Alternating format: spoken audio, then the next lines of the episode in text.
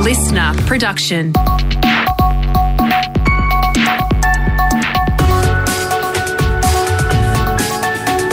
Australia Today's morning agenda with Natasha Belling.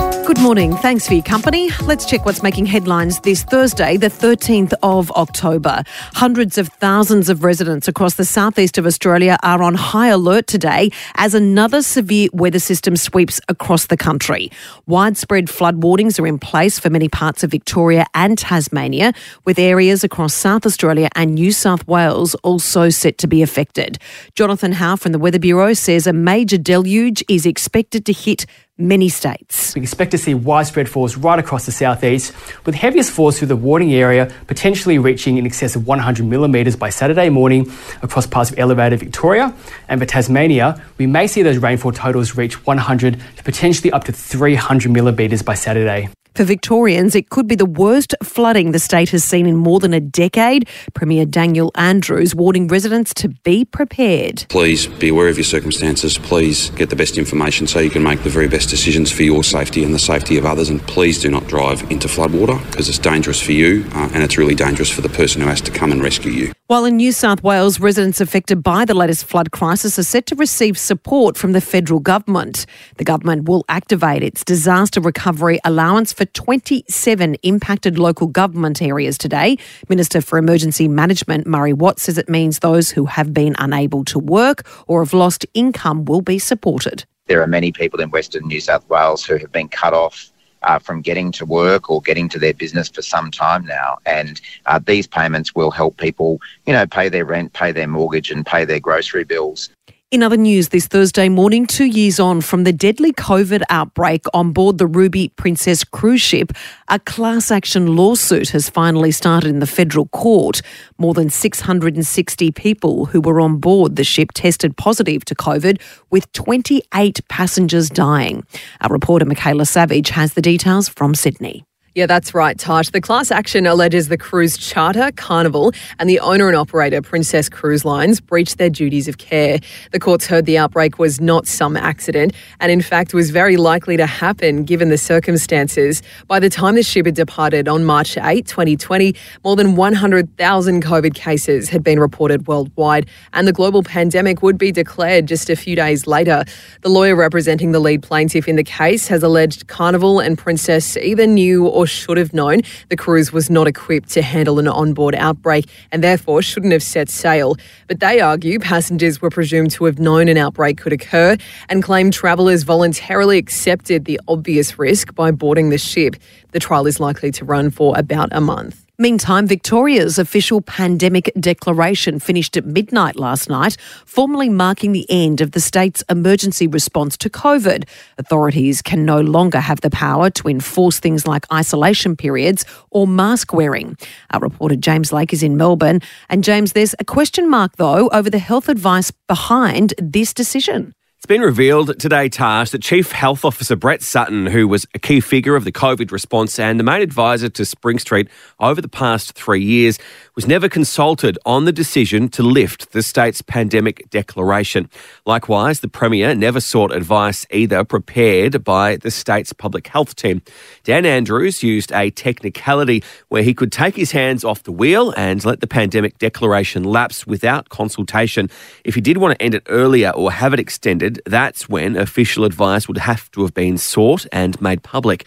The most recent COVID stats show at least the health emergency is far from over still. Victoria had 9,230 new infections reported last week, 137 people in hospital, and 43 lives were lost.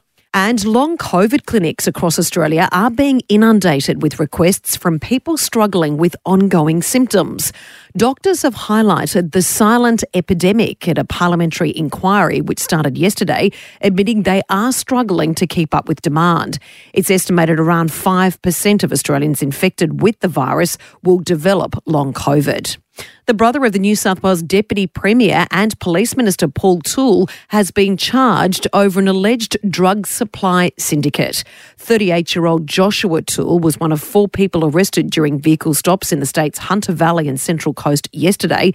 Police later seizing more than two kilograms of the drug ice and $220,000 in cash from three properties.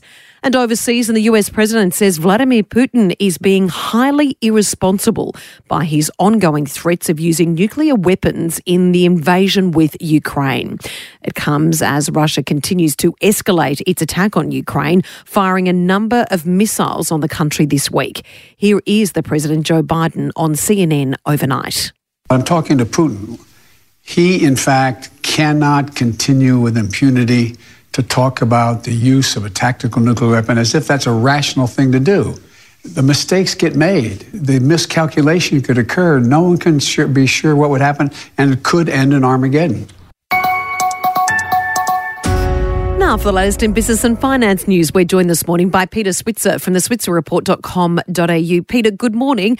Global stock markets, including ours, are awaiting crucial inflation data out tonight that will be good or bad news. Yeah, if the US Consumer Price Index number comes in better than expected overnight, stock markets will surge tomorrow and vice versa.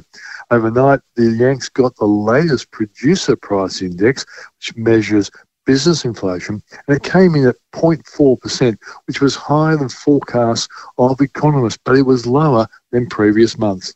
And Peter, bank bosses say the economy, Australian economy, is doing very well at the moment, but next year it could be a very different story.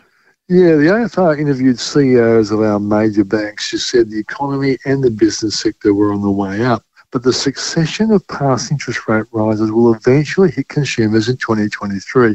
And the ANZ boss, Shane Elliott, thinks there are a lot of people on fixed rate home loans will have to shift to 5% plus mortgage rates, which will be a big chunk of money coming out of their pockets. And talking about interest rates, very interesting to note that a local investment conference has heard from some market experts that house prices are set to slide 15 to 20% next year. But is that just a correction in a very overheated market, Peter? And could that be good news for people trying to get into the market?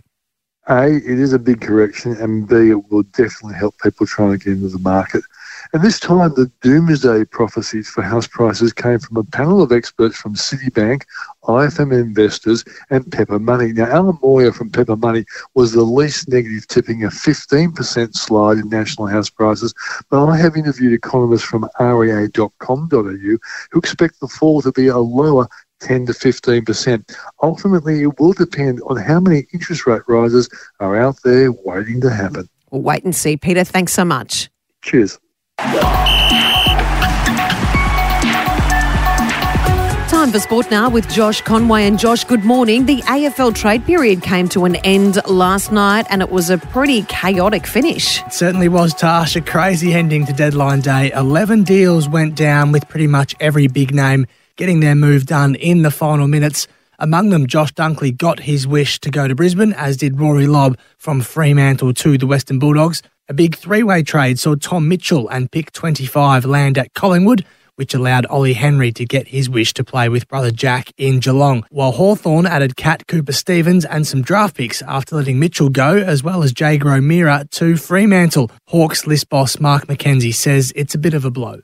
It's always difficult to lose quality people uh, from your footy club, and obviously Tom and Jaeger are that for us. While Cats counterpart Andrew Mackie said he was preparing for the worst after lengthy negotiations with Collingwood in an effort to land young forward Henry. I had a tough conversation with Oliver's parents yesterday with the fact that, you know, this might not happen. That's not an easy conversation, but to their credit, they just wanted to get to Geelong Footy Club and were willing to do whatever it took. I hope you can wrap your heads around all of that. It seems to get crazier every off-season, Tash. Absolutely, Josh. Clear as mud to the NRL now, and the drama at Manly just does not appear to be stopping anytime soon. Yeah, if you thought trade period was chaotic, you should see what is happening out at Brookvale. Des Hasler has confirmed he wants to coach Manly next season. That's despite Sea Eagles owner Scott Penn yesterday hinting his time was up. And it's taking a toll on their star brothers too, with the manager of Tom and Jake Trbojevic confirming to Nine last night the duo is concerned about the instability at the club. Desi is, of course, contracted for next season, but it really is hard to see a resolution with that one. In some brighter league news, we're just three sleeps away from the Kangaroos World Cup campaign kicking off this weekend. And finally, in cricket Tash, we've dropped yet another T20 to England. The Aussies going down to the Poms by eight runs last night in Canberra. Skipper Aaron Finch has told Fox Sports four dropped catches from the home side proved crucial. Sloppy, dropped a couple of chances, especially when we had them four down. If we get them five, six down towards the back end, we make it easier for ourselves. Thanks, Josh. And film, television, and stage icon Angela Lansbury is being remembered for her extraordinary contribution to the entertainment industry following her death yesterday. The actress is best known for her roles in the television series Murder She Wrote and also as Mrs. Potts in the award winning animated Disney film Beauty and the Beast. But the much loved actress's breakout role was in the original Broadway production Mame in 1966. I'm not like Mame at all, but I love playing her because for the first time in my life, I was admired as a woman. Angela Lansbury was 96. And that's all you need to know to start your day with Australia Today's morning agenda in your podcast feed from 7am every weekday morning. You can also catch the latest episode on a whole new world of audio by downloading the LiSTNR app for free. I'm Natasha Belling. Thanks so much for your company. Have a great day, and we'll see you tomorrow.